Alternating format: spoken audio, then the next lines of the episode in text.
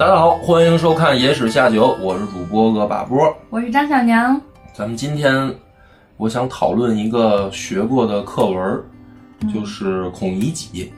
嗯《孔乙己》这篇课文吧，学的挺早的了，但是学的时候呢，老师基本上就讲了讲大致内容，讲了讲中心思想，然后也不是考点，嗯所以这篇文章吧，在脑子里面留下一个印象，就是孔乙己是一个穷酸文人。嗯然后这篇文章呢，就是讽刺他那种穷酸相，就这样一个印象。你还有印象吗？你当时学这课文时候，孔乙己是个什么形象？嗯，其实也是这个形象，就是他一直是那种特别端着的状态，就是说白了就是啥啥没有，但是还一直可劲儿端着，维护自己的那个啊，所谓文人形象吧。对，所以前段时间吧，我刷短视频嘛，嗯。然后我就发现网上呢有一种声音，就是说现在吧，很多年轻人没有脱掉长衫，嗯。就是可能找不到特别好的工作，嗯。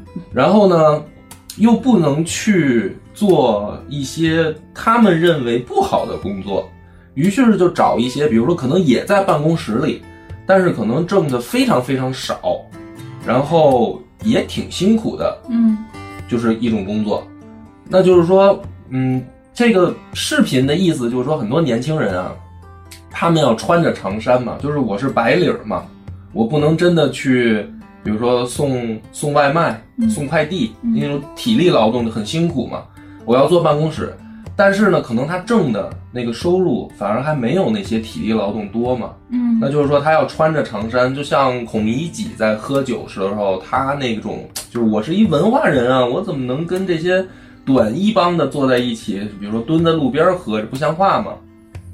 那但是有一个问题就是，我好像觉得哪儿不对，就是当然，首先我肯定佩服鲁迅先生，一定是能写出这样就是呃经久不衰的文章，就是它里面讽刺的东西。到现在还不过时，说抓住了人性当中一些、怎么说呢，比较尖锐的一些呃特点，这个东西我相信。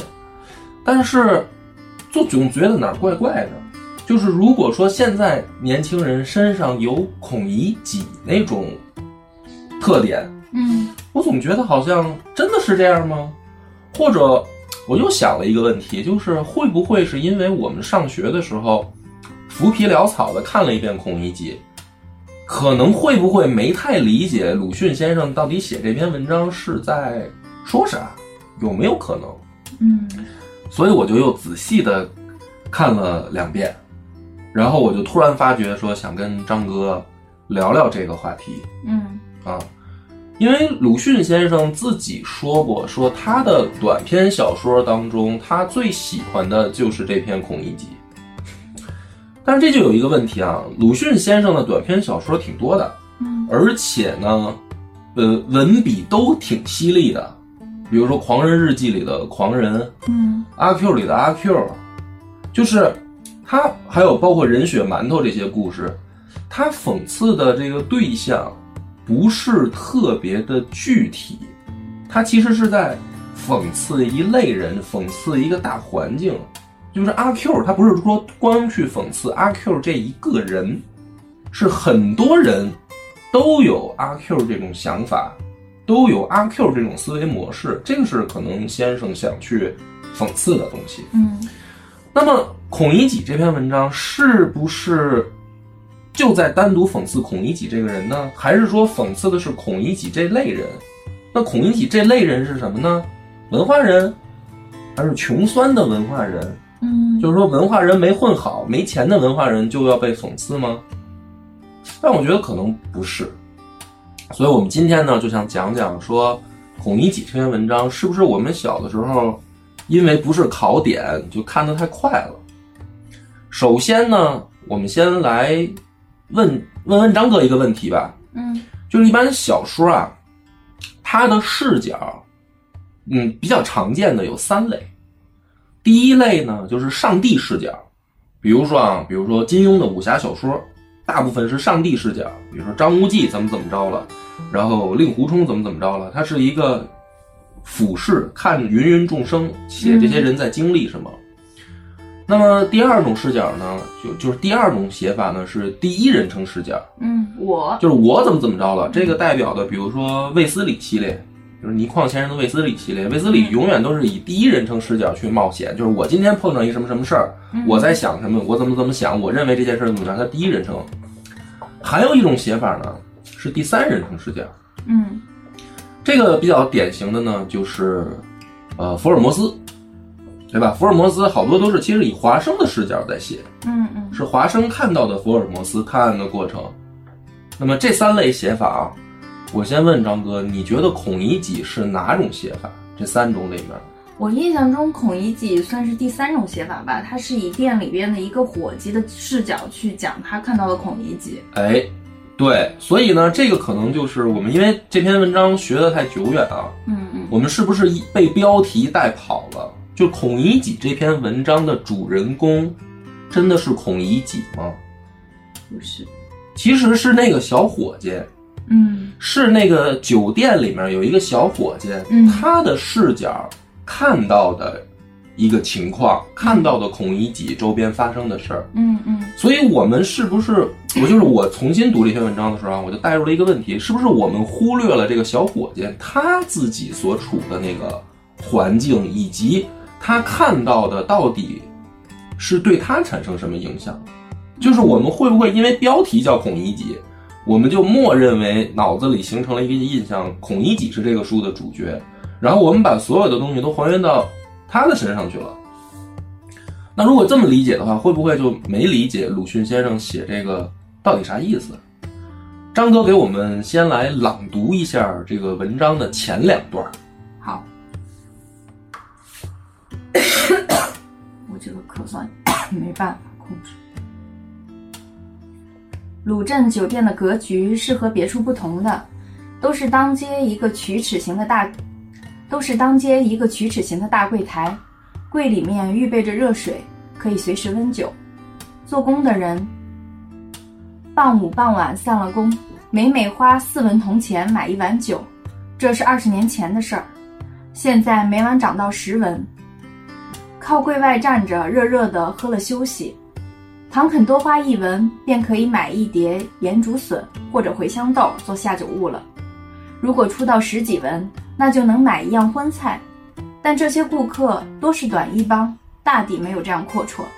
只有穿长衫的，才能躲进店面隔壁的房子里，要酒要菜，慢慢的坐着喝。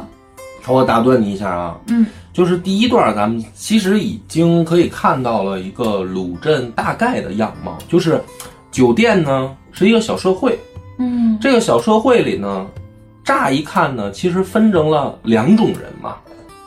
第一种人呢，就是他们是就是花了钱，然后呢在店外，然后热热的喝了，赶紧站着热热的喝了就休息，嗯对吧？嗯那么第二类人呢是穿长衫的，然后他们会躲进店里的这个雅间儿里，嗯要酒要菜，慢慢坐着喝。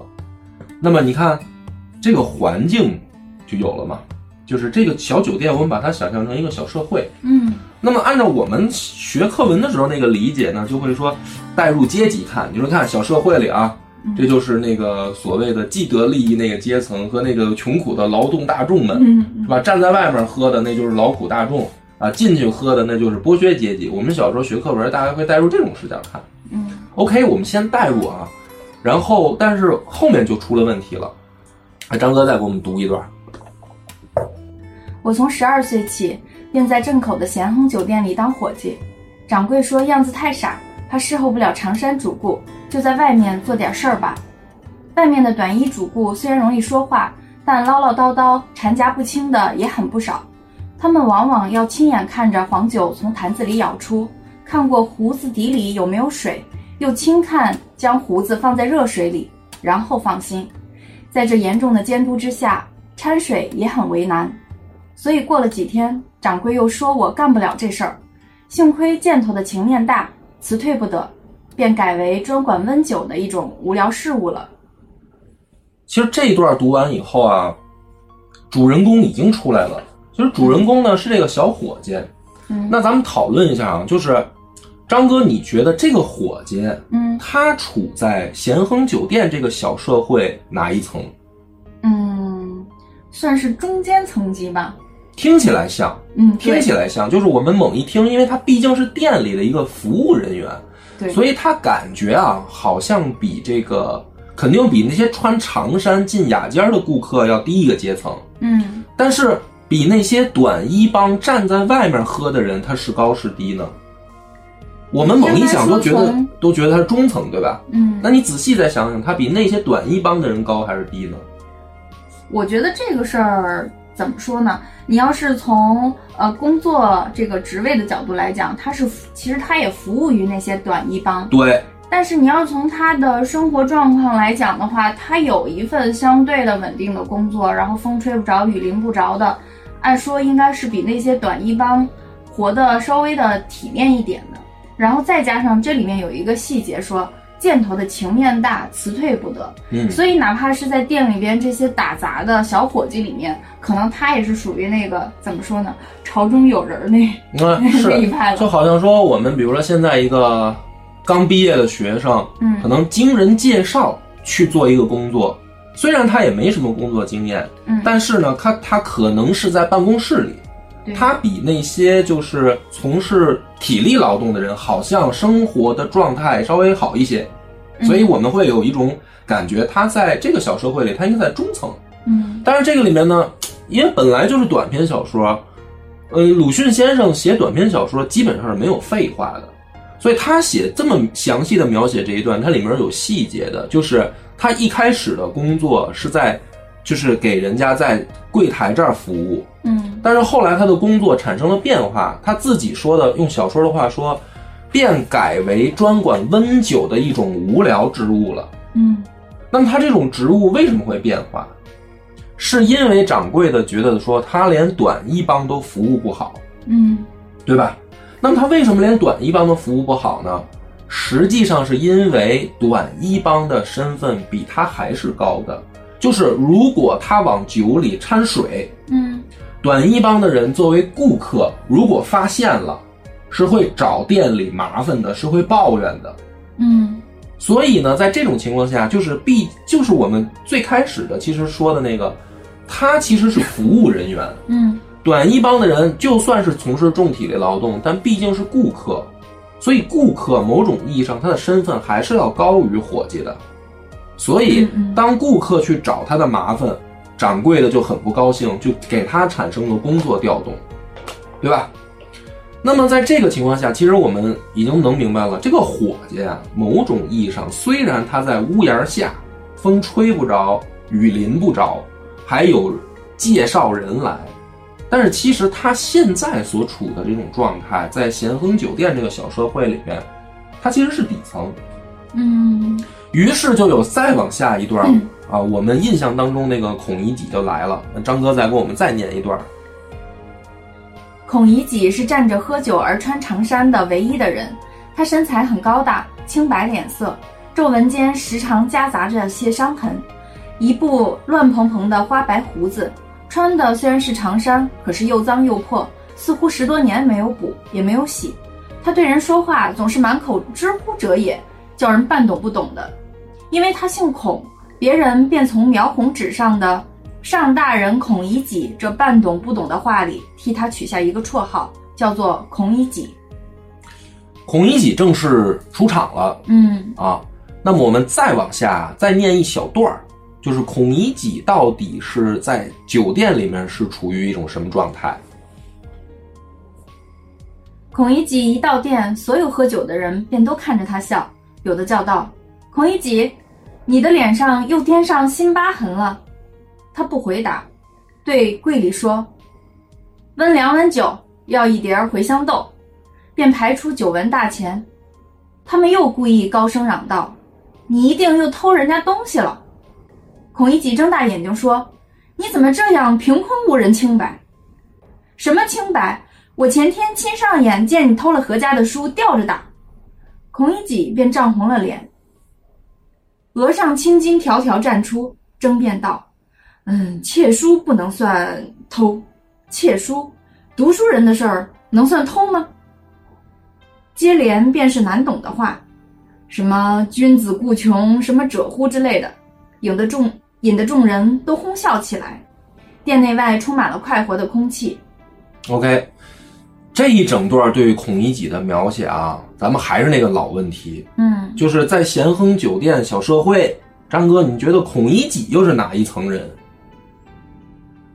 这个算最底层了吗？就是好像他来了，不管是谁，都能都能嘲笑他，对，都能调侃对吧？都能讽刺他两句。对，那么这个里面其实包括这个小伙计，嗯，就是小伙计他的，因为是他的视角，他说店内外都充满了快活的空气，嗯，对？吧？嗯而且其实我们就不念全文了啊，因为这毕竟是一篇学科课文，我们大概念这三段，我们就后面可以开始讨论了。嗯后面其实小伙计说，就是孔乙己每次来是他这段回忆里面难得可以笑的时间，嗯就是他作为一个服务人员，常山主顾他得罪不起，短衣帮的主顾还会经常会找他麻烦，所以他被安排了一个非常无聊的工作，就是盯着那个炉子去温酒的工作，很无聊嘛。嗯对吧？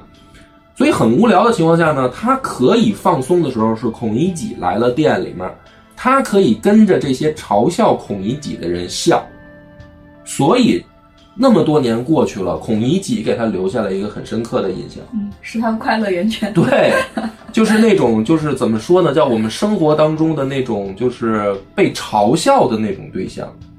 或者其实这里边展现的也是一种人性的恶，就是通过对比，通过更惨的有比自己更惨的人，其实自己也是处于一个比较惨的阶层了。对，然后对比出来，好像自己还过得更所以你看啊，我们到这儿以后，就是同样的一个问题，我们问了三遍，就会发现了一个不同的排序。咸亨酒店这个小社会，上等人是穿长衫的，坐在格子里喝酒的，嗯。然后中间呢是短衣帮，站在外面喝酒的，再往下是那个小伙计，服务人员，服务这些喝酒的人，再往下竟然出现了一个孔乙己，而孔乙己这个形象非常尴尬，他穿着长衫，穿长衫的人不是应该进去坐着喝吗？对吧？可是他穿长衫，长衫破破烂烂，脏了脏兮兮的，然后他又站在外面喝，嗯。就是他处在一种让我们感觉很尴尬的一种位置，那他又不能去蹲在外面喝，他穿长衫他又进不去，对吧？嗯。那这种人他在店里面，我们怎么感觉就是说他才应该是中间那一等啊，对吧？他才应该是他比可能进雅间那些人差点儿，但是起码好歹是个文化人。嗯他比那些重体力劳动的，怎么感觉他读书识字儿啊？他穿着长衫呢，他应该高点儿啊。可是现实却却发现他是那最底层。嗯那么最底层呢，有一些原因。这个原因呢，就是因为孔乙己自己有两个最大的毛病，一个呢是偷东西，对吧？大家就说说，哎，我都看见了，你偷人家东西，你被吊着打，嗯这是一个问题，就是他手脚不干净嘛。第二个问题是他懒，就是他有的时候接到这个后门文章会介绍，我们不念不再念全文了。就他去给人家干活的时候，他有时候犯懒，他干不完，然后他把人家书卷走了以后，他把钱收了，他没给人交活，所以他会变成咸亨酒店里面那个最底层，就是大家都瞧不起他，嗯大家都觉得，你比如说啊，穿长衫的那些有有钱有势的人，他会觉得你在我们眼里也是服务人员嘛。因为孔乙己那个怎么挣钱呢？他给人抄书，就是他不是认字儿嘛，嗯他给人去抄书，他挣钱。所以在有钱人眼里，你也就是服务人员，对吧？你并不是跟你穿了长衫就代表你跟我们一样，不是，你不是。但是对于短衣帮的人来说，你即便穿了长衫，你还不如我们。我们靠力气挣钱，但是我们好歹能交活吧？嗯我们不偷不不偷东西，不抢东西，不骗人吧？嗯对吧？而你穿着长衫，你手脚不干净，你啊还不如我们呢。嗯，他是这样一种状态，对吧？所以呢，就连小伙计都会瞧不起孔乙己。可是孔乙己身上呢，会带着一种架子，就是他有那种倒驴不倒架的范儿。什么叫做倒驴不倒？就是他去喝酒的时候呢，他要排出酒文大钱，哦，你明白吗？就比如说，比如说啊比较高贵的一种拿钱的方不式，是吗是不是，你比如说我们去付钱呢，假如说咱们还用现金交易的话，比如说，比如这顿饭多少钱啊？我我们拿出一张，比如说啊，这这顿饭五十块钱，嗯那我们拿出一张一百块钱整的，比如说给人家说，哎，您找一下，这是一种给钱方式啊。孔乙己这种排出九文大钱的做法是什么呢？他拿出五张十块的，然后呢还弄得特整齐铺在桌上，哦，你能明白这种倒驴不倒架的感觉吧？就是你说他有钱还是没钱呢？他是付得起酒钱，但是这种这种行为、这种举动又给人感觉一种穷酸劲儿，那种那种感觉。嗯然后他会他会跟人说：“哎，你知道茴香豆有几种写法吗？对吧？”他说：“读书人的事儿能叫偷吗？叫窃。”嗯就是他总有一种穷酸的那种倒驴不倒架的劲儿。嗯但是问题是，我在想，你说鲁迅先生是在讽刺这种文人的穷酸吗？如果是讽刺这种文人的穷酸，如果这篇小说的主旨就在这儿，那么它的力度啊，不敬的说，还不如咱们学过的另一篇课文叫《范进中举》呢。嗯因为范进中举那个笔锋就更犀利了，就是范进他没考上的时候，你看别人怎么欺负他，对吧？他岳父都瞧不起他，然后他要抱着那个家里面的鸡去卖啊什么的，然后别人来告诉他说：“哎，你考中了。”他都不敢相信，他说：“你别耍笑了，说我等着这顿饭下下锅呢，你还跟我开玩笑，那个多锋锋利啊！”嗯，然后范进考中了以后就疯了嘛，对吧？如果你只是讽刺一个文人的穷酸、倒驴不倒架和他没得势的那种落魄，嗯那么这一段对于孔乙己的描写不够锋利，因为孔乙己没有落魄成那样啊，他还能喝得起酒吗，对吧？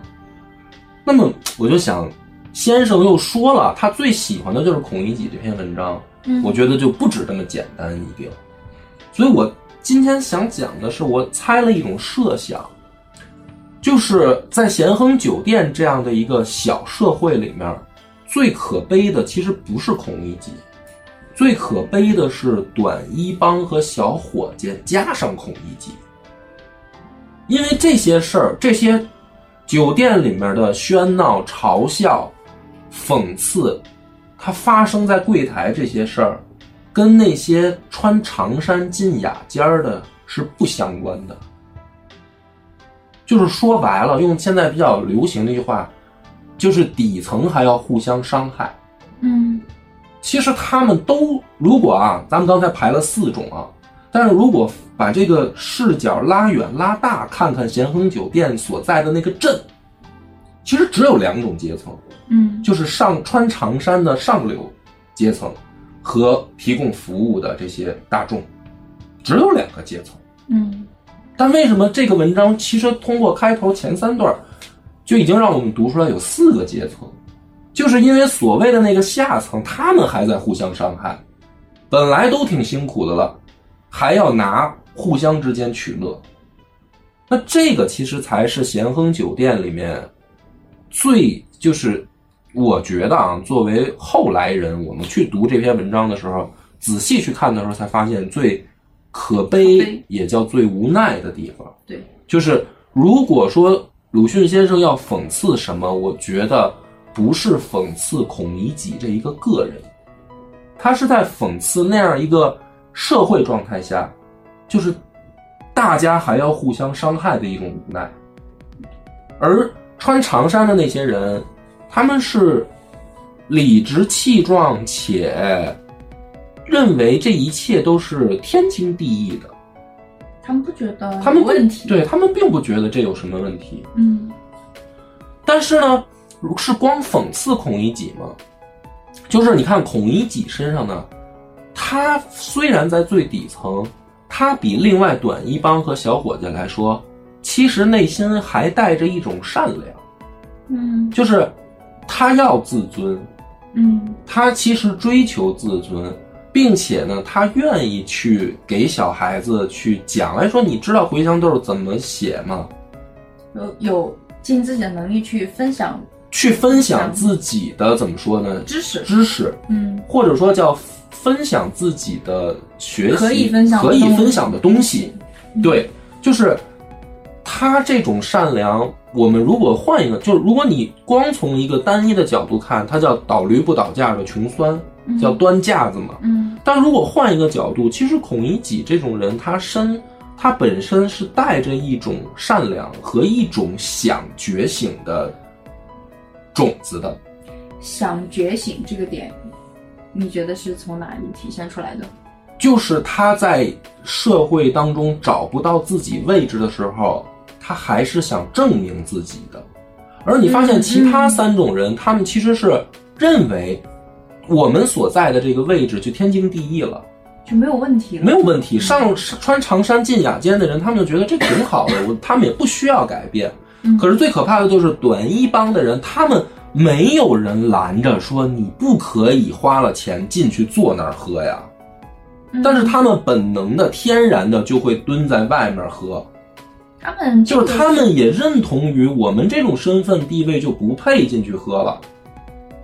而孔乙己是在这个地方，我认为他带着一种觉醒的种子，嗯，就是觉得我是可以突破的。这个东西不是说因为呃我没钱，对经济能力不够，我就不配进去。对。但是最可怕的就是，当他带着这个种子付诸于行动的时候，得到的是所有人的嘲笑，嗯，就是你不配。嗯嗯所以这个才是这篇文章当中，我觉得最让人纠结的那一点。可悲的地方也是对。嗯那么就是还是回到我们开头那个问题啊，嗯就是说，如果你说现在的年轻人脱脱不掉长衫，你说他们是孔乙己，嗯如果你真的读懂了这个这个文章的话，其实不应该给任何人这样的评论。就是其实我觉得鲁迅先生不是要讽刺孔乙己，嗯更不应该拿这个对象来套到现在任何人的身上，说你就是孔乙己，你脱掉长衫吧。嗯，对吧嗯？对，因为嗯。就是我们刚聊到这个所谓年轻人的现代年轻人的身上的长衫嘛，嗯嗯，我们再具象一点，可能是一种学历的所谓的学历包袱。如果我们从贬义的角度来看，嗯，但是实际上年轻人有什么错呢？从小到大一直那么努力的去学习，也不是说学习没用的东西，对吧？学习吸收有用的知识。那当我花了那么大的努力，然后我掌握了现在的这些学历也好、知识也好、技能也好，我愿意让我的这么多年的努力发挥在它应该发挥的地方。嗯这件事情本身是没有错的，对，是这个社会目前的这个状态、这个环境没有给我这样的机会，但并不意味着说我就要去心安理得的去做那个短衣帮。对这个是你的角度，对对吧？而且可能会有人去仔细读了文章以后，还是会认为说，那你说孔乙己身上有这种觉醒的种子，可是他那两个非常明显的缺点是不能被人接受的呀，偷东西和懒，对吧？就比如说，如果现在大学生他也说我这个身上有这样的缺点，比如我去呃公司我去占公司的便宜，偷公司的东西，嗯。比如乱报销吧，嗯。是吧？拿自己的打车票去乱报销。嗯。啊，或者说呃犯懒，比如说摸鱼，嗯。上上班时候摸鱼、磨洋工，嗯，对吧？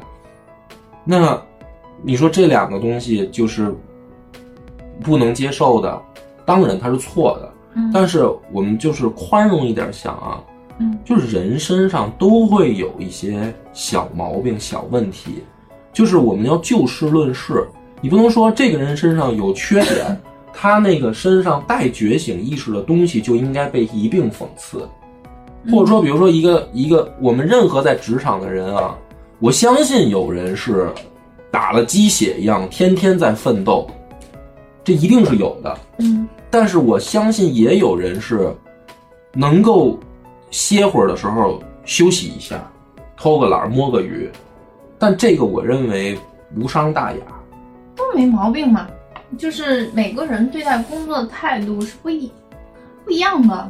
对，当然我不是说追求也不一样鼓励说孔乙己这种行为是对，而是我说孔乙己他恰恰就是因为他身上是一个好像看似有正正确就正向的，也有反向的，他才其实立体，他才真实。如果说我们拿掉孔乙己身上的这两个缺点，嗯比如说他不偷东西，然后他也不偷懒儿，然后他在咸亨酒店里混成这样，可能大家会觉得那才是你所谓的说，哎呀，真的是可悲可叹。就受人尊敬了。就就是说他应该受人尊敬，结果去受人侮辱，他才觉得说这个人好可怜嘛。嗯他如果身上有这两个缺点，好像觉得哎，那他活该，嗯对吧？短一帮也是这么想啊，小伙计也是这么想的，对吧？就是我们总会找到，如果说看到社会上有谁活得不好、混得不好，总有人说他一定就可怜之人必有可恨之处，他他活成这样一定有他自己的原因。嗯我觉得有的时候真的不是，真的不是。比如说小伙计不会掺水，在掌柜的眼里这就是一缺点，嗯对吧？嗯在短衣帮眼里不会掺水，这就是个缺点。所以很多时候，我觉得不能那么绝对的看问题。就是说，看到那些说你脱掉长衫吧，你混成这样，一定是你有你的原因，不能那么绝对。嗯那没有完人，人都有缺点。就孔乙己，他身上当然有缺点，但不是应该，就是他被踩乎嘲笑的理由。嗯那如果说这个人啊，他自甘堕落，他已经放弃了说我我要站着喝酒，我要穿着长衫的这个勇气，那才是该被嘲笑的。所以今天我觉得我讨论的这个孔乙己这篇课文，就是是我 重读鲁迅先生文章以后的一些小感悟。张哥怎么感觉？嗯，我觉得这一期能不能上架，可能 有点存疑。是吗？因为现在其实我们其实都知道，现在网上大环境其实都在渲染嘛，就是包括一些主流的观点也在倡导说，鼓励年轻人抓紧就业。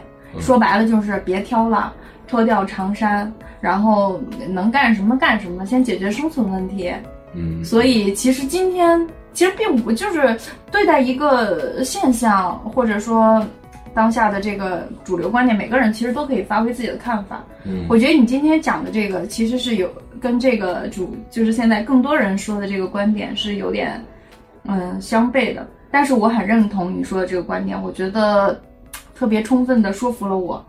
因为我我其实说实话啊，嗯就是我不怕于承认自己身上的缺点，我才要说这个话，哪怕大家就会觉得就是说，哎，你活该骂的话，就是我其实我承认我身上有很多孔乙己的特点，就如果 怎说么又开始讲你个人了？就如果说你要是让我去做重体力劳动啊，嗯。比如说呃送快递、送外卖，我可能心里也会打鼓，你会觉得我会退缩，我会我会畏惧，就是我我我我害怕，我不想。嗯我要想尽办法，我也要在一个 舒适的这个生活状态。我不敢说真的去从事什么就是体力劳动，嗯倒不是说我可惜什么，我是不是上过学或者什么的，不是这些，就是单纯的就是懒。我承认我懒，但是就是这个世界难道不允许大家想过想过偷懒的生活吗？我觉得孔乙己这种人，我就是啊。但是我但是很多人不都是这样吗？大家努力上学，不就是因为不想去从事重体力劳动吗？对呀、就是你，如果你鼓励说，哎，年轻人别等了，你你没工作也，你还是还不如去去从事一些体力劳动，什么什么上没上过学，谁现在没上过学？你如果真的去这么鼓励年轻人，而且甚至可能有人会说说啊，我们年轻的时候也是辛苦过来的，我们年轻的时候也都干过很脏很累的活儿。我觉得时代就是变了呀。我爸妈努力一辈子，就是不想让我再去从事重体力劳动啊，这没什么可羞于承认的呀，对吧？所以我觉得就真实一点嘛，嗯嗯，是不是？那好吧，那个那那个就是和稀泥张小娘还是要上线一下、啊，上线最后上线挽救一下这一期啊，呃挽救一下这个 被骂的这个狂啊，潮，最后的挽救一下。狂潮狂潮。啊，嗯，然后就是其实我的我的这个观点，其实我的这个观点呢，也算是吸收了网上很多人的说法，然后以及波哥刚才说的说法。如果说如果说就这个现社会现象，让我给当代刚毕业的年轻人一点我个人的建议的话，哈，嗯，首先很多人现在在考公、考研、考编，是吧？进入到这些大潮里面，然后包括很多人延迟毕业，我觉得这个做法我是非常认可的。那假如你的生活里面没有这样的条件的话，我觉得你就可以接受这个现在很多人倡导的这个观念，就是说眼下先能干点什么就先干点什么。但是呢，孔乙己这个精神是可以常山精神吧，所谓是可以放在内心里面的，就是你可以通过眼下的，就是先找一个什么可以干的东干的工作苟着，然后心存这个心里边儿还保留着自己的这个梦想，然后再找合适的机会吧。其实不只是刚毕业的人，包括现在在职场的很多人，像张小娘也是工作七八年的老社畜了，嗯，就是不算七八年不算老社畜，那算什么老社畜？但是以我以我四十五岁想退休的这个嗯梦想来讲的话，现在可以算老社畜了。确实是做梦。我觉得就是我在最后总结一下，本期没有任何，我还没有说完啊我还没有说说完就是就是你哪怕是工作七八年的人，其实现在职场都不是特别好做，就是也挺难的。你也会觉得，哎呀，怎么工作了这么多年，还不如刚毕业的时候收入多？其实你的能力、你的技能，包括你为工作能够输出的东西、成果，已经远远高出你刚毕业的时候了。但是你的收入呢，不但没有增长，然后反而还越来越下降。不仅如此，工作的内容也越来越繁杂，工作压力也越来越大，大家就是就是卷到越来越变态的这种程度。但是你没有办法，其实其实，在工作的人也跟也一样纠结，就在想，这个狗工作还要干吗？我我我做它的意义是什么？我还不如回家歇着。其实都是大家都一样难受，就大环境不好的时候，大家都一样难受。嗯，所以就是，嗯，我所以我觉得我支持每一种选择吧。嗯你是延迟毕业也好，或者你就索性回家，是吧？就是不是不是叫啃老，现在不是有一个新的新的词叫什么？呃，就就是居家父母的那个工作啊，不是哦，对，呃，不是现在还有一类新的那个工种叫做全职女儿或者是全职儿子嘛，就是在家嗯、呃陪爸妈这种。其实我觉得也挺好的，其实就是自洽吧，我感觉，在现在这个环境里边儿，就是你自己觉得，我觉得开心比较重要。然后所谓的其实什么人生价值啊之类的，嗨，人生价值这个事情，可能对大部分的普通人来说，我觉着重要不过这一辈子自己活得开心。对，我觉得是这样，就是说也不能说什么叫全职那个女儿、全职儿子，这不合适。就是说，你现在需要爹妈的帮助这件事儿并不可耻，嗯嗯但是不是说你现在爹妈帮助你我就躺平了？是我现在有困难了，爹妈帮我，但是我度过困难了，我再去呃站起来，就是我长衫还是要穿着的。嗯，就是最近是不太行了，需要爹妈资助一下，这个不不丢人。然后这一期也没有任何一一丁点的说什么所谓的职业有贵贱的意思，就没有。我觉得劳动都都是可贵的啊，任何职业都是平等的，不存在什么这个谁高谁低啊。但是只是在选择工作的时候，我害怕从事体力劳动，就是这是我个人，我不怕从事脑力劳动啊。就这么说吧，我现在这个工作，我羡慕任何一个不是我工我工种的工作，包括体力劳动，对，就 是 难受到就到这个程度。没有说什么工作有高低贵贱的意思。然后最后就是我们就希望的是大家，嗯，都能够在内心上有一个坚定的选择，就是在内心上有一种自己的底气，哪怕别人嘲笑你，就孔乙己，其实我觉得并不可笑。嗯不可笑，就是你你你，如果你在人生当中感觉到自己某些时刻变成孔乙己了，你就坚信你是对的，啊，不要因为别人的嘲笑而这个怀疑自己，就压力别太大吧。嗯嗯，就是现在过得不太舒服的时候，或者嗯都很焦虑的时候，呃，首先要保持自己的心理健康、身体健康。好，那咱们本期节目就到这儿，感谢大家的收看，拜拜。拜拜。